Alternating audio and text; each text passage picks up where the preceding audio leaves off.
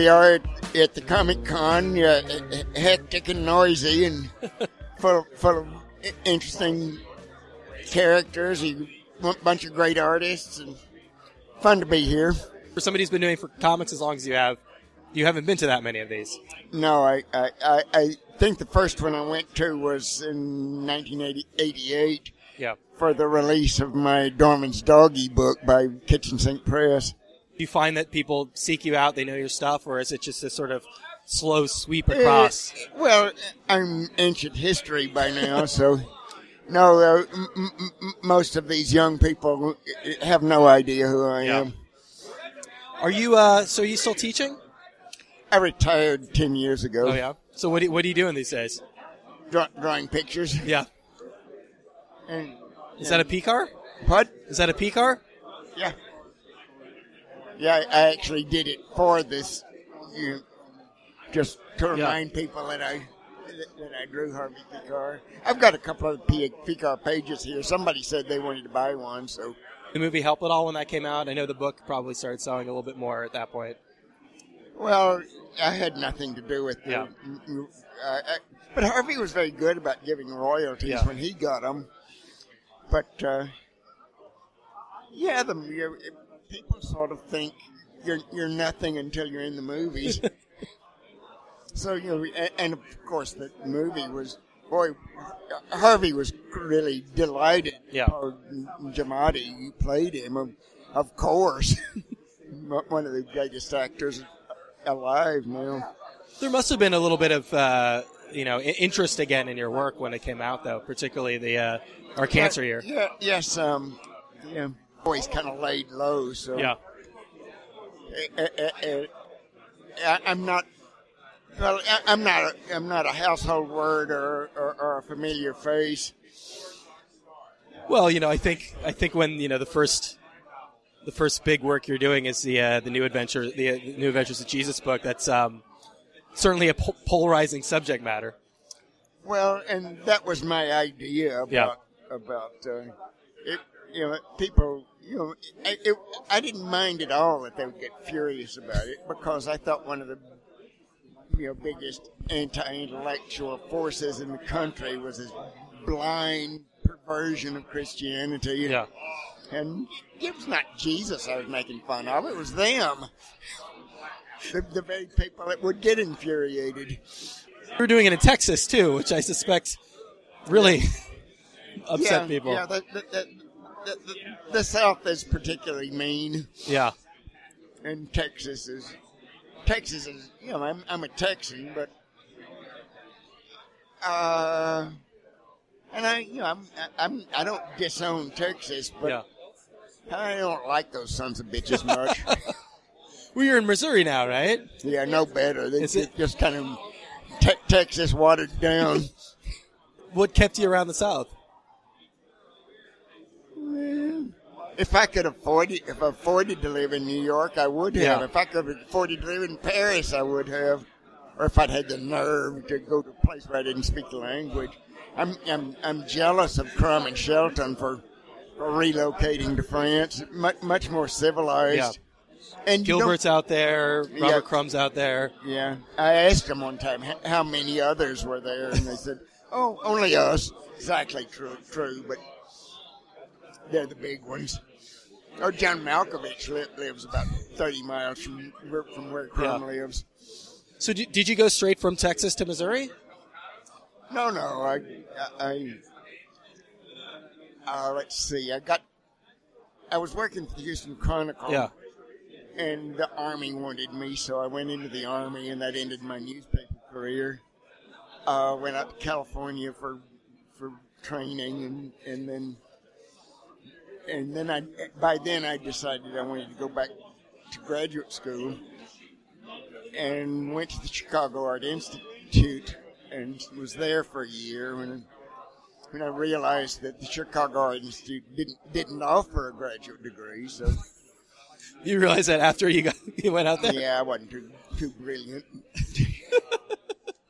well, what they did is offered it through University of Chicago, Yeah. and they weren't going to accept my University of Texas degree without remedial courses, and I wasn't in any mood to take any goddamn remedial courses in Chicago, for God's sake. Chicago's not a bad bad city to be in, though. Well, this was one of the worst winters that they Yeah. ever had, and I and, and to live in Chicago with no money is no fun. Or live anywhere with no money Yeah. isn't much fun. So I applied to graduate schools and, and took the first one that was offered, which was Wyoming. Oh, And then I got called up in the reserves again, back into the Army. And I, I hated being in the Army, but they stationed me in New York City at, on Governor's Island when that was still an Army post. It isn't now, I think. Uh, but then I. so you were here for a little while, I was here for a year. yeah, but it was through the army. Well, I was living in town because they it, they weren't ready for a whole company, and, and so they let those of us who w- wanted to live, or married, who wanted to live in town. So we used up all our all our money renting an apartment in, in New York, but great. I mean, West 94th Street between Columbus and Amsterdam. You know, the Thalia Theater nearby. Uh, the Metropolitan Museum across the park. So you you went you went into the army by choice?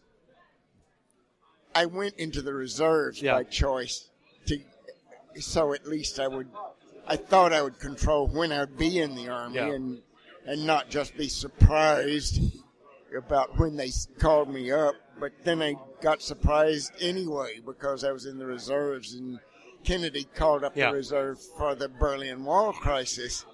That was a year before the Cuban Missile Crisis.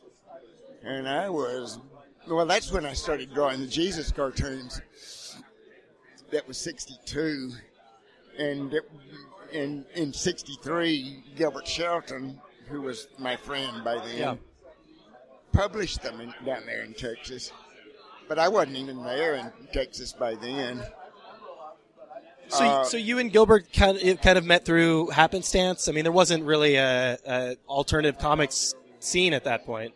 Well, I was the editor of the College Humor Yeah. magazine, University of Texas Ranger, and Gilbert came around with his portfolio, and of course, I wasn't too dumb to realize he, he, he- here, was somebody that really had it, Yeah.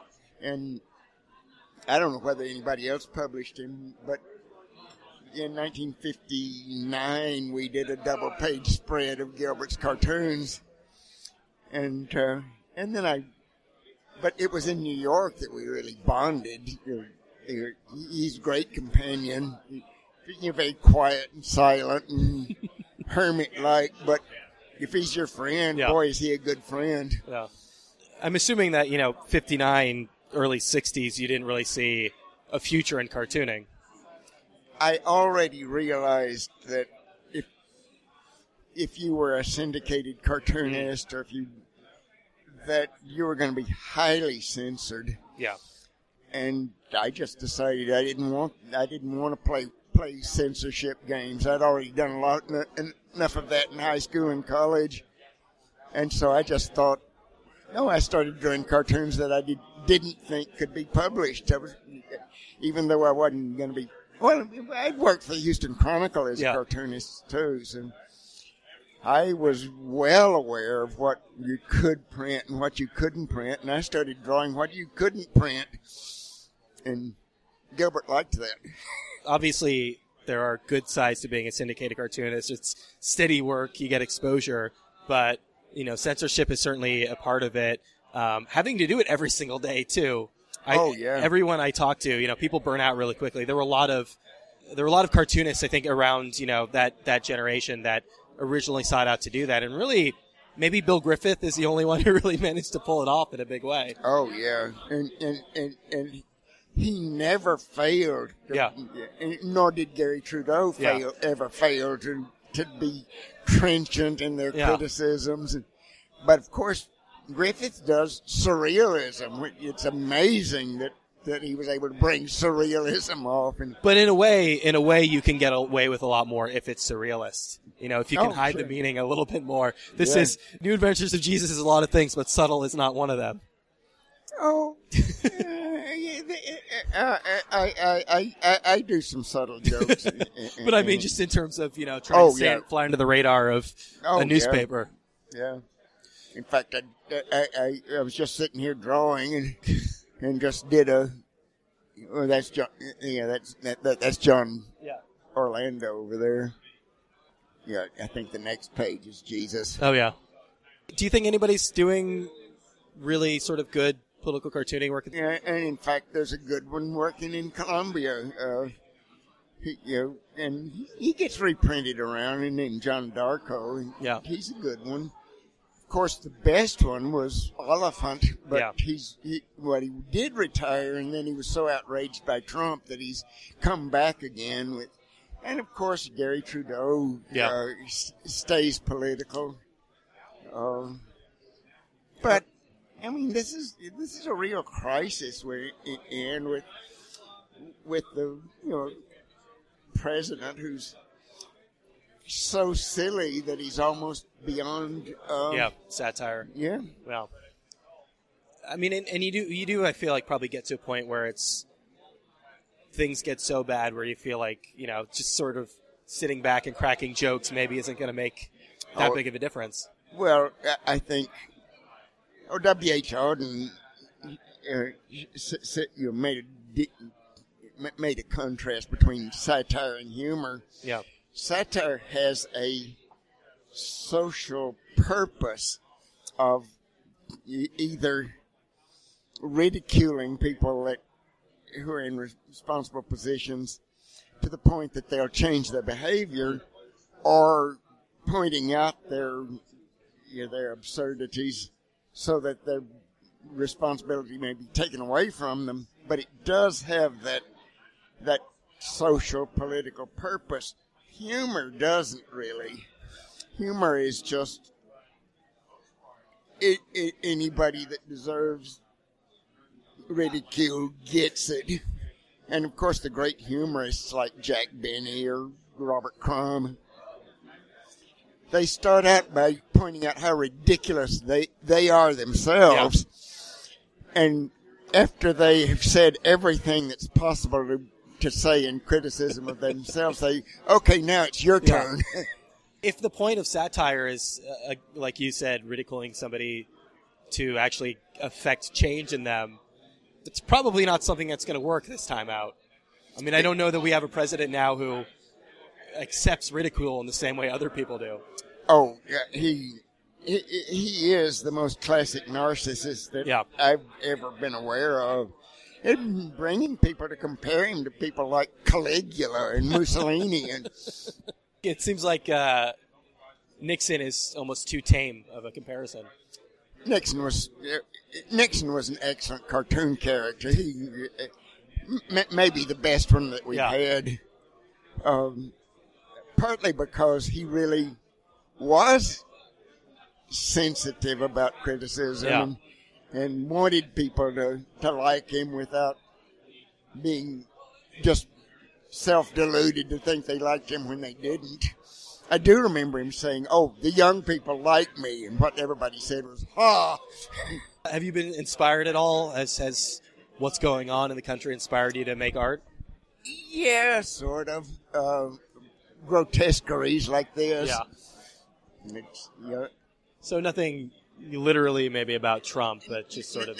No, I, I, I in fact sort of promised not to draw Trump. Why is that? Well, sort of like when Henry Kissinger was being made fun of on Saturday Night Live. Is it the idea of humanizing somebody?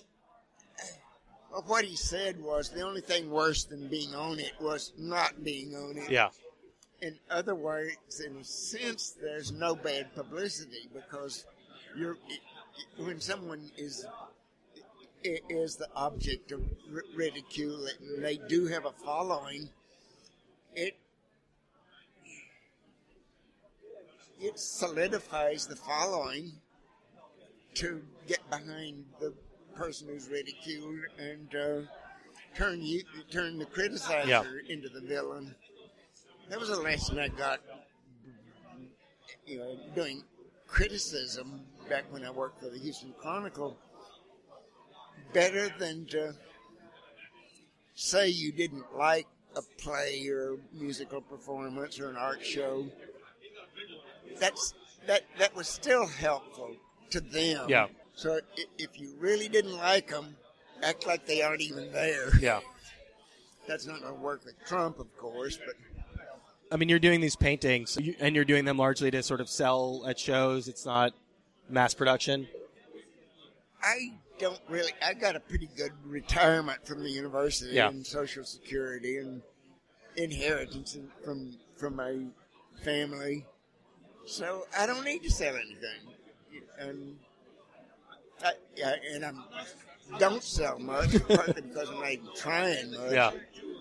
But yeah, I like to get stuff published. That's that, that's the main thing I'm not doing that I would like to do, and you know, not so much make money off of it, but you know, as as Delacroix, you know, the great painter said one time, glory, the idea of glory means something to me. I, you know, I, I don't. I think a bad thing for an art, artist is to get credit that's better than they deserve. What's better is to, to deserve better than you get. You know, in theory, but in practice, it's nice to get credit. sure, and you don't do you don't do art Sure. to.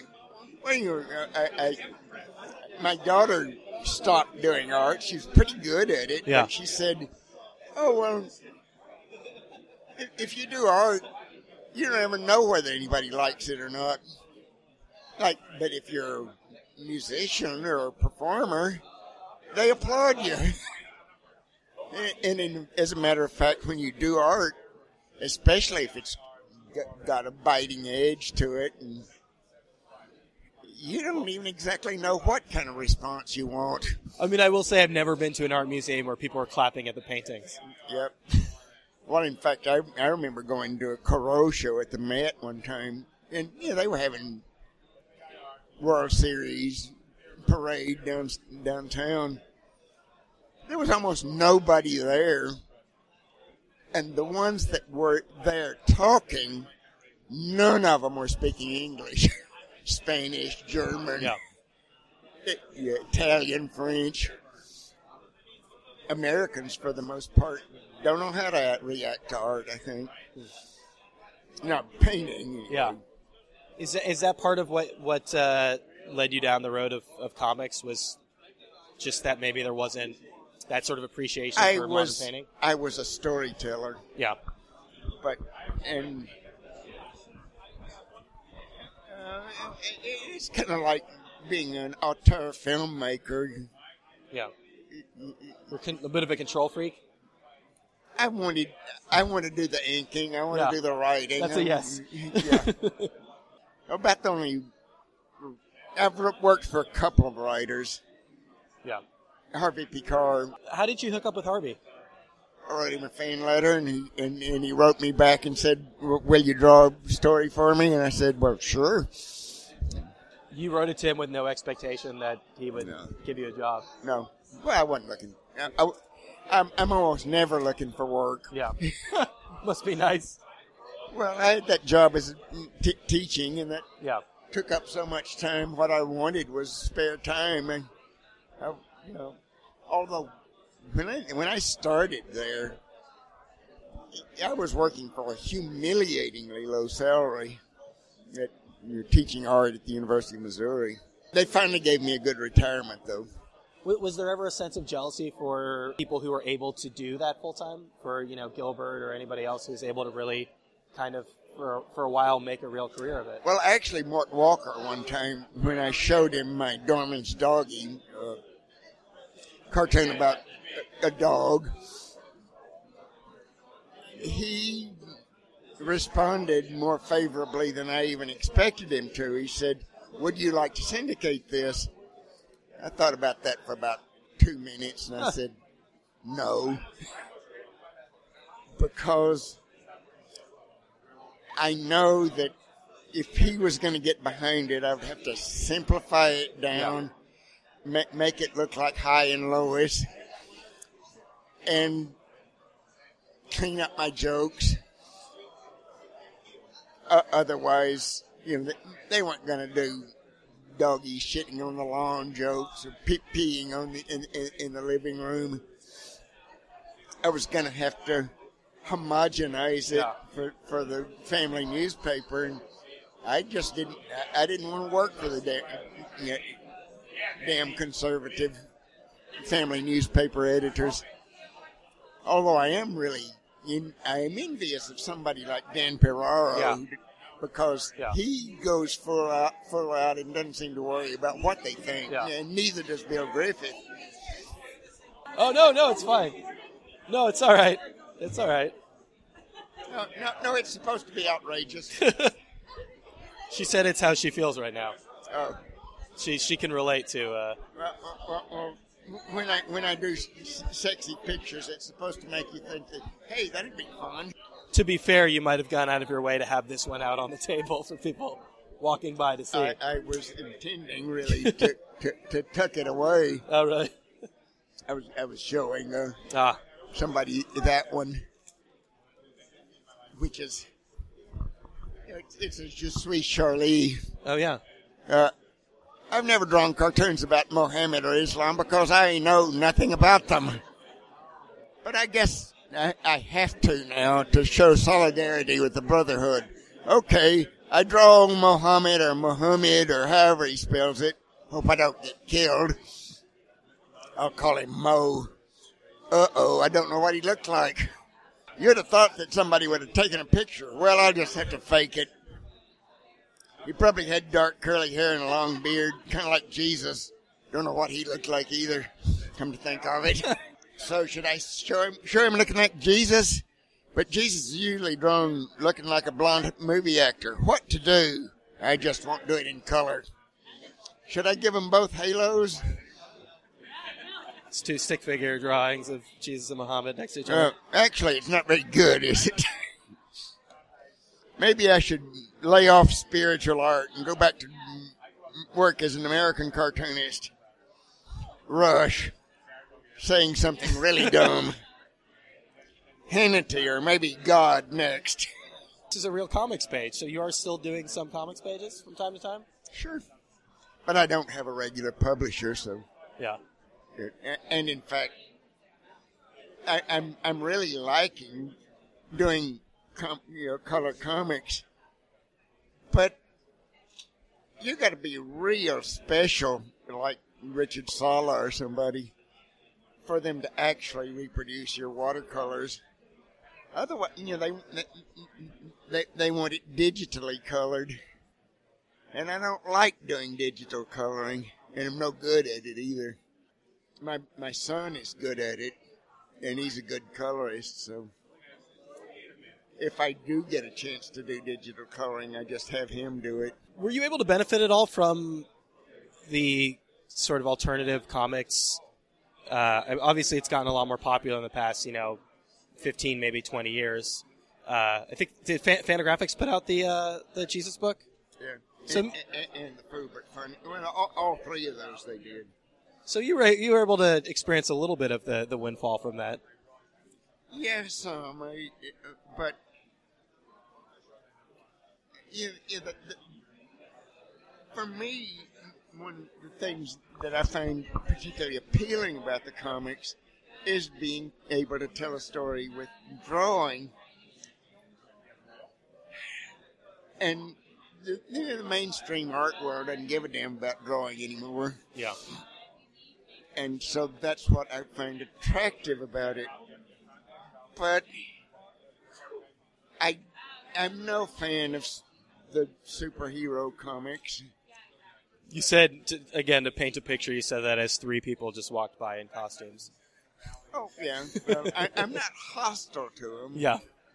It's just that I, well, for, you know, you ever read uh, Jules Feiffer's The Great Comic Book Heroes? Sure. Sure. Well, I think he kind of nailed it about what it, that was all about. How It- so? Oh, the disenfranchised Yeah. alpha male wanting to imagine that he would he would fight for good in secret. Uh, you're the you're, you're outside the law. Just you know, it, it was a it was very much involved in the alpha male having no real power, but you know, l- l- living this life of vicarious adventure and, and imaginings. And I, I kind of think by the 60s, it had lost its validity. Hmm. It, plenty of validity coming out of the Depression when nobody had anything. And You don't think there was anything to the um, like the Kirby, Stan Lee, that sort of X Men, that early era stuff, or early maybe I Spider-Man, would, or- maybe I was just too old, but no, I never responded Right, to okay. it much. Yeah, I won't say not at all, sure. but It just wasn't your I do remember that when Gilbert Shelton and I and you know, a bunch of other artists and cartoonists were were cruising the comic book shops in New York in '62. Our feeling was it's over with.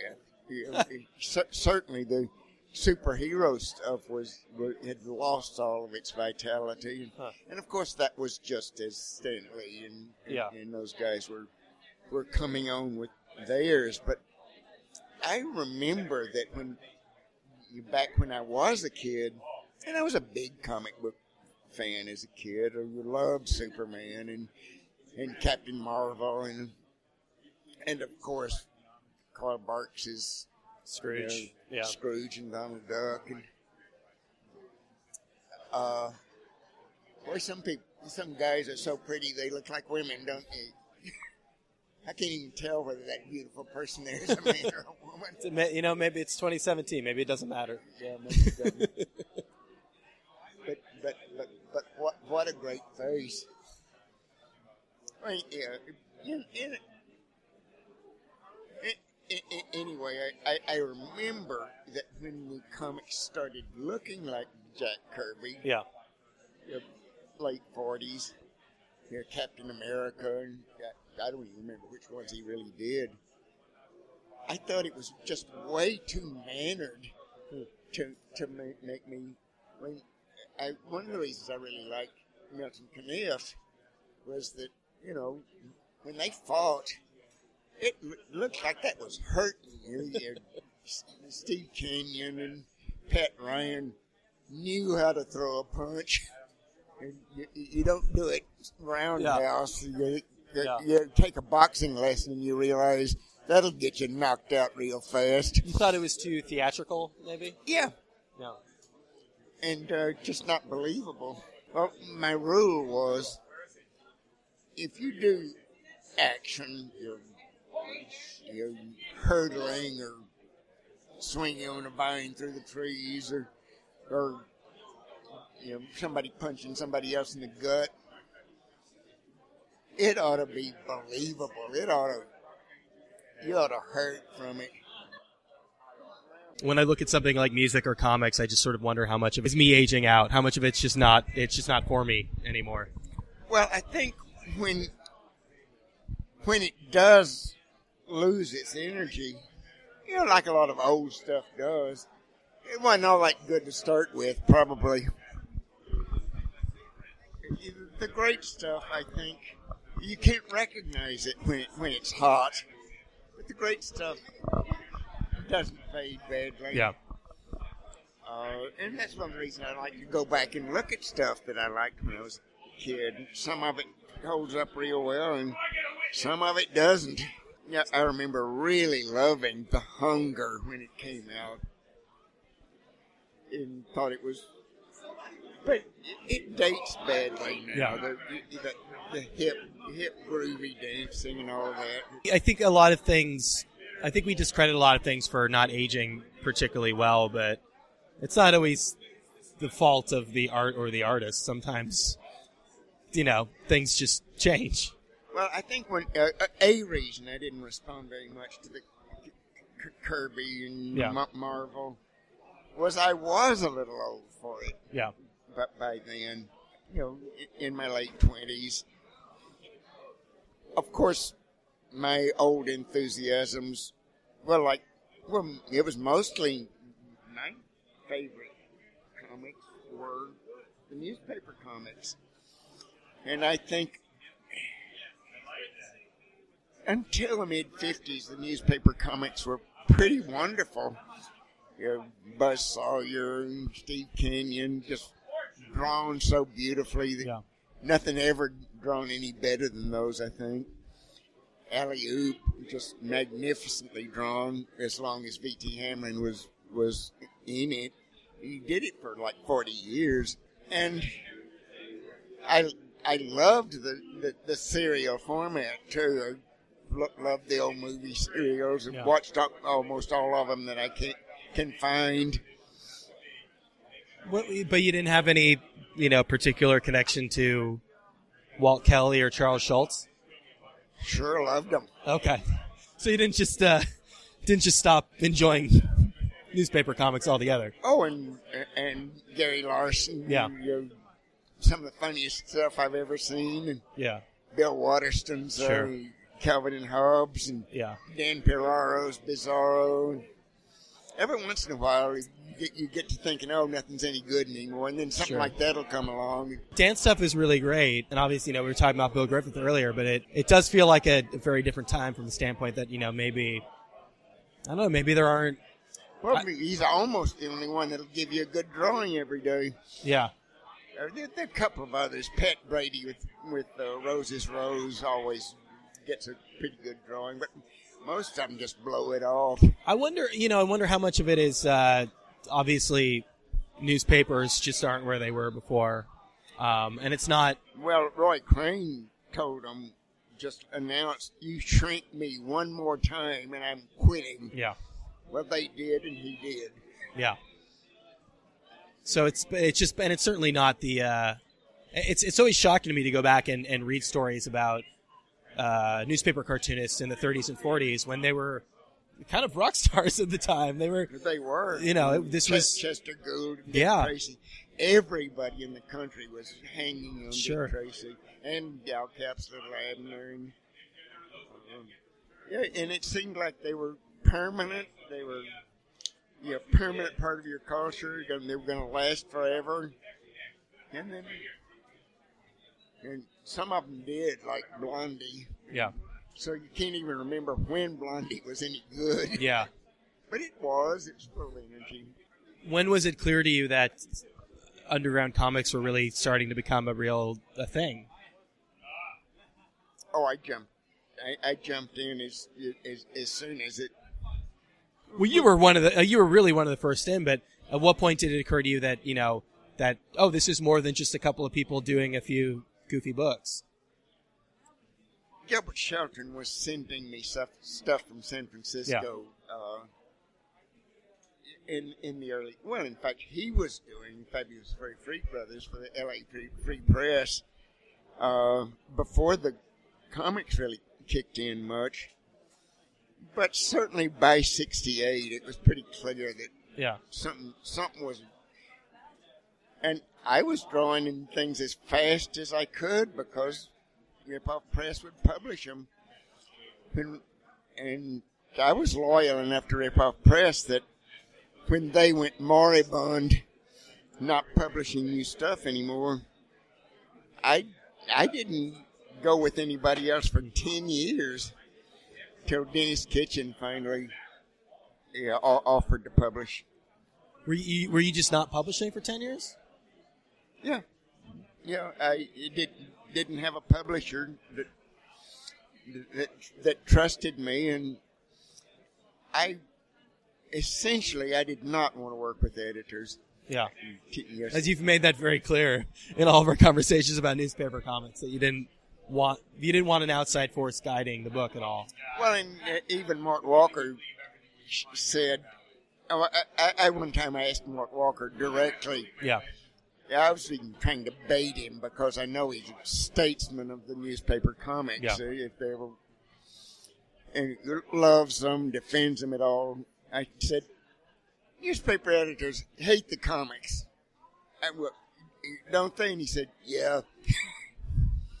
that's not what I expected him to say. Yeah. So t- it's ten years of you just not drawing comics at all, or you just not publishing comics? No, I'm not publishing them right now. But but that but that I mean that was a pretty vital stretch between. yeah, yeah, it, it was a crisis for, for me uh, because I was I, Ripoff was the one that started my Yeah. publishing career, and and I was going to stick with them. Although I did do that comic strip about the dog for the Ripoff uh, syndicate, which went to alternative press papers, and I did that for a year. Did it did it feel like you were done with comics at that point? I, I- figure that co- comics is just part of what I do. Yeah. No, I never. Ten years is a long time, though. Well, I don't, that's just a rough, rough. Sure, guess, but even so, I mean that's a Well, I waited to, Yeah. to, to seek another publisher for about 10 years after. okay. Uh, but, yeah, I was doing some things like. Um, well, I was researching things that, like those three fine art stories I did the Shakespeare story, the Van Gogh story, the Caravaggio story. When you're going to do historical stuff, boy, you, the sources are not. You know, Robert Crumb got into a lot of difficulty Yeah. during his Genesis Yeah. He got into it, and just realized he didn't know what the costumes looked like. Yeah. That book took him a long time, if I remember correctly. Five, five years. Yeah. And in fact, Pete Poplaski searched movies to, you know, to, to, to get stuff, and he went, went to scholars about the Yeah. authenticity of the things.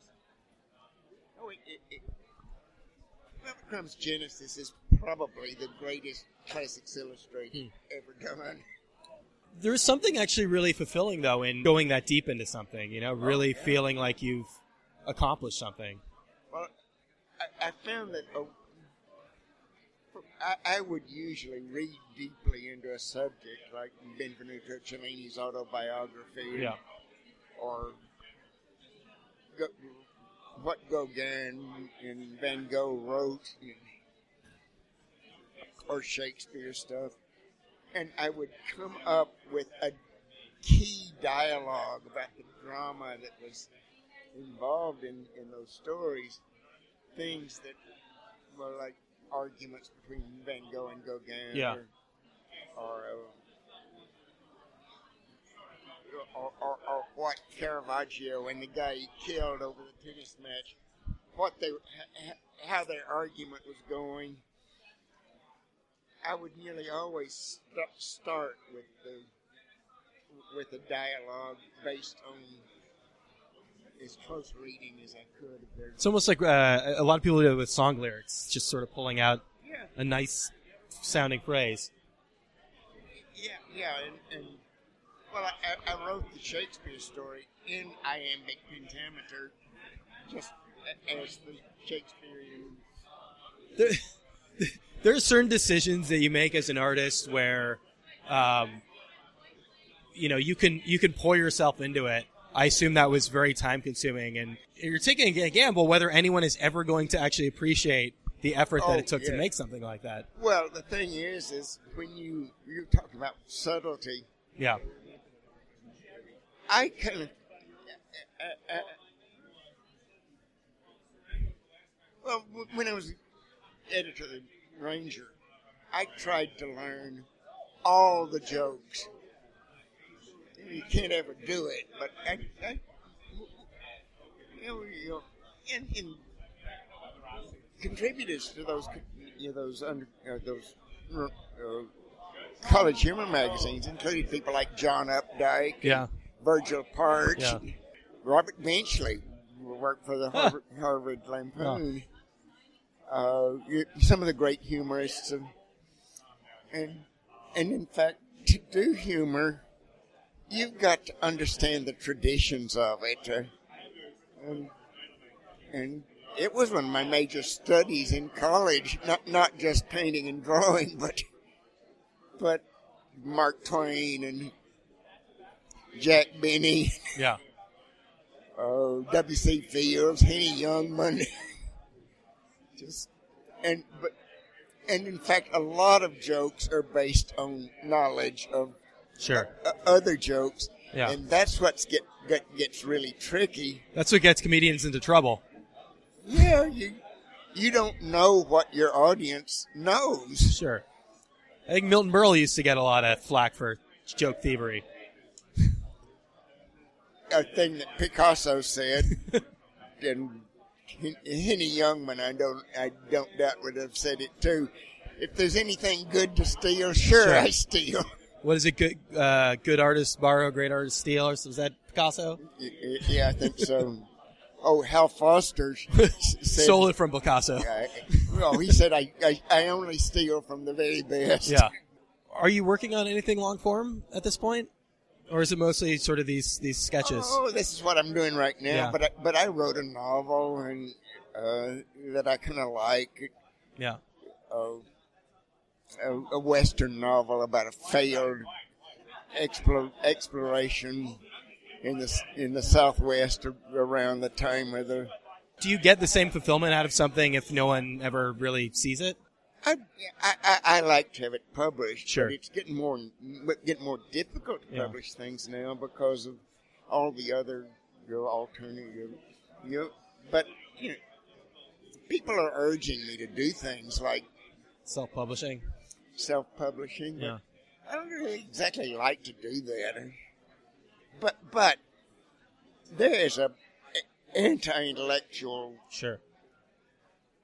The, the law is the federal laws put a couple of things that are pretty serious uh, against publishing itself. One of them is that taxing the back inventory, and that means if you try to keep a book in print, they're going to tax you on the unsold copies of the book. That's the reason everything goes into remainder almost immediately.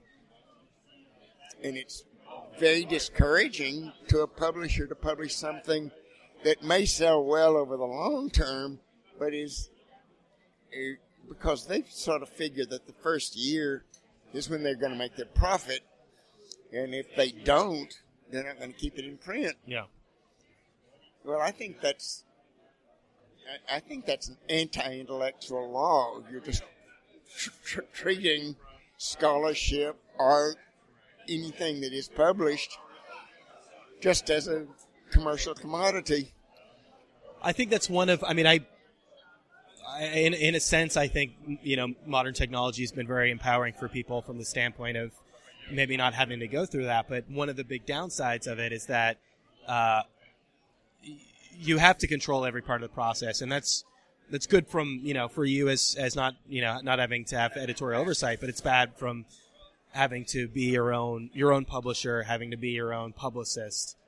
Well, then Fogel did offer if I wanted to self-publish something that he would distribute it. Yeah. You know, of course, that's that's the main problem Yeah. you have in self-publishing. How does anybody even know your book exists if you didn't send out review copies? You only have so many Facebook followers. yeah, and and you don't you don't even know who those are. Yeah. al- always. Uh, I probably know about maybe a fifth of mine. you know, and and uh, Yeah. John Orlando over here has been a Facebook friend for a long time, but I just met him last night. So this could be good for you. I mean, you are, you know, you haven't been to one of these in a while, but you're kind of getting out here and meeting people and potentially making some connections. I went to San Diego a couple of times ago Yeah. with a new book, Yeah.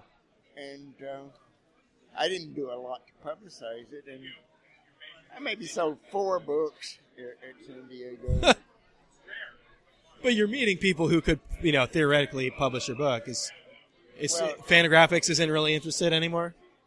I can't tell. He, uh, Gary Groth has not turned. I, I've offered him several things. He hadn't Yeah. turned them down, but he hadn't accepted them Yeah. either. So I, I don't know where I stand. I think it's probably a pretty good sign that. Well, not necessarily. Yeah. In fact, I asked him. Well, he published that book of my figure drawings, and I said, "Well," you, he said, he, "I said, well, can, can I just forget about doing anything like that again? And He said, oh, not necessarily. Which reminds me of one of my favorite jokes from Mystery Men, where, you know, you know Mr. Furious is disgusted by the, the, the guru that they have, the Sphinx, who is always giving them advice. And he, he, Mr. Furious is, is angry about something, and the Sphinx, who was Wes Studi, who, you know, Magua in the Three Mo- Yeah. Last Mohicans, he says, My son, if you do not control your anger, yeah, yeah, yeah, I know what you're about to say. Your anger, will, my anger will control me. That is what you were about to say, isn't it? And said, Oh, uh, not necessarily. So that's that's how you feel about your uh, publishing future right now. yeah. It doesn't, I'm not desperate about it, Yeah. but I, of course, I like to publish stuff. And, well, I, I, I- I've got a, a graphic novel that maybe just isn't quite long enough. It's hmm. only about maybe 46 pages, which isn't going to give me a spine. Yeah. Forty-six pages. That's a big floppy, basically. I could have made it twice as long. I, you know, Yeah. I packed a lot of story, but it, I think it's a pretty good one. It's called "Kiss Me, Jesus," and it's the passion story from the point of view of Mary Magdalene. Yeah. and so some uh, some subject matter never gets old, I guess. well, th- this one's pretty. It's it's pretty provocative. Yeah. In fact, somebody I thought commissioned me to do a story about Jesus and Mary Magdalene, and Pierre Staroselsky in, in Strasbourg. Said, if you'll do one of these, I'll publish it. So at first I thought I don't have any such story, and then I started reading the Bible, thinking critically about it. You started to casually open up the Bible and started reading. Well, y- y- yeah, well, well, the Gospels. Yeah. The New Testament. and and I was sticking to the story of Jesus himself. Yeah. I wasn't no no. I considered having you know going beyond and you know the the later adventures of Jesus, and, but I decided not to do that. Well, in fact, in St. John, it ends by saying, after his resurrection, he did many things that would fill up another book like this one, but I'm not going to go into that now.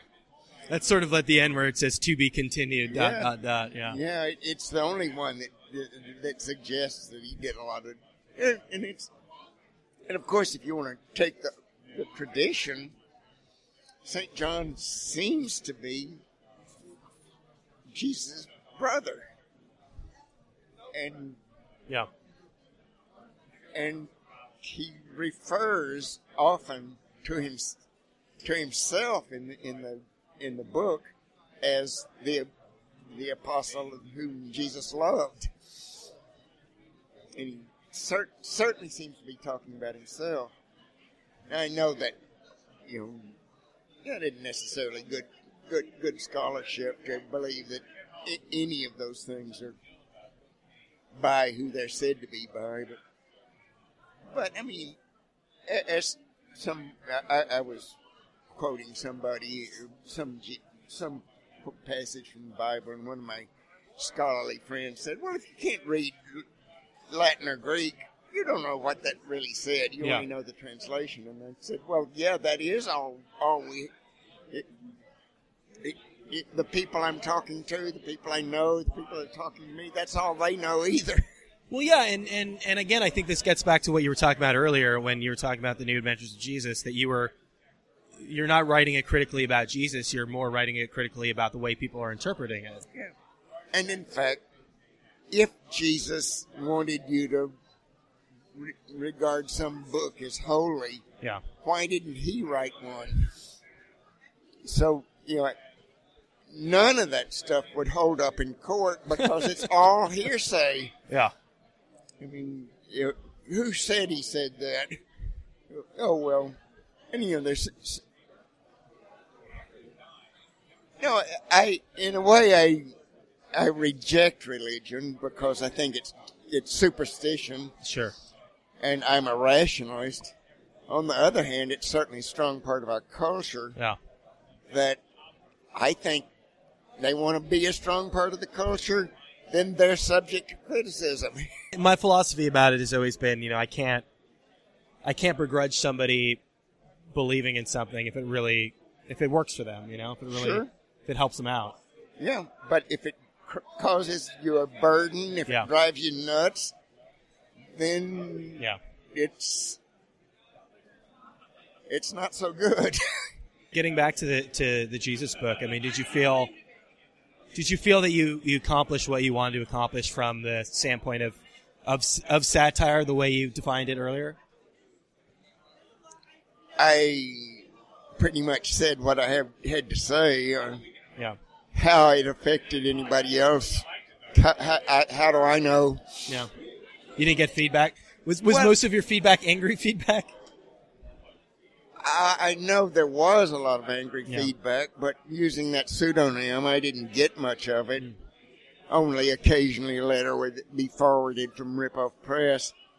But the best book signing I ever had for it was when that French version of it came out, and of course they had the English version Yeah. too.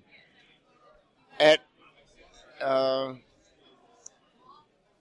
BD Spirit in, in, in Montmartre, and even Jim Van de Beaucourt and, and other American comics people showed up. I probably signed 50 or 60 books Yeah. at, at that. And people had told me, oh, this is a Protestant Jesus. People born in the Catholic tradition w- wouldn't respond to it. Well, they responded to it Yeah. very well in, in France. And lots of young Frenchmen came up and, and said that they were grateful to me for sort of breaking the that stup- superstitious hold Yeah. that that they had inherited in their culture, and uh, and I'm hopeful that there are Americans that think that, although very few of them have ever said it.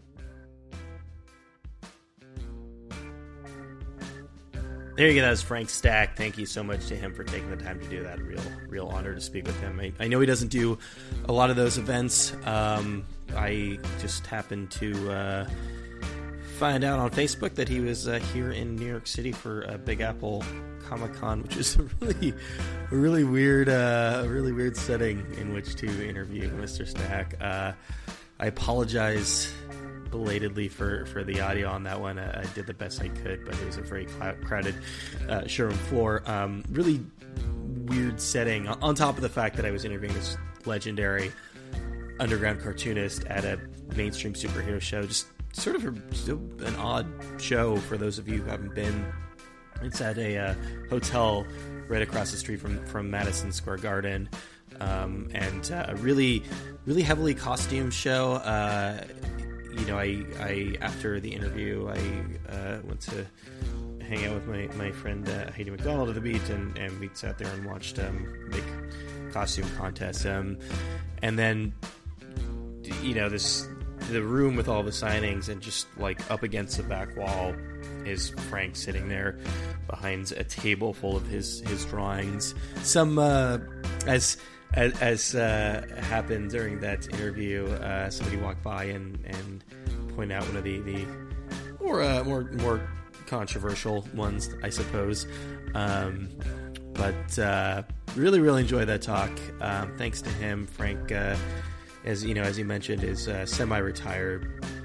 Was a, uh, a professor at the uh, University of Missouri for a long time, and obviously has a uh, very uh, uh, well-respected career as a cartoonist um, through the Adventures of Jesus, which is often regarded uh, as, as as one of, if not the first, underground comic, uh, and then the work that he did with Harvey Pekar, which is how he first uh, came onto my radar. Um, he did uh, some some issues of American Splendor, and also did the uh, the book Our Cancer Year with uh, Harvey and uh, Joyce Brabner.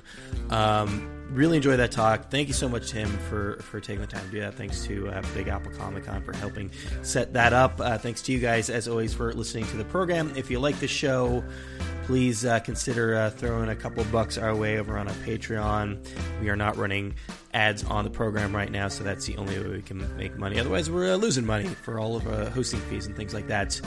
Um, or if you don't have any cash, then uh, please uh, rate us on iTunes. That would help us out quite a bit. It uh, you know helps us pick up a, little bit of uh, heat, as they say in the industry over there, and um, you know also looks good when we're trying to get some guests for the show. Uh, if you got any feedback, it's rwlcast at gmail.com. Follow us on Tumblr. That's rwlcast.tumblr.com. That's the first and best place to get all of your RIYL related information. Uh, like us on Facebook, and I think that's about all I got for this week. So thank you so much for joining us, and stick around because we will be back just about this time next week with another episode of RIYL.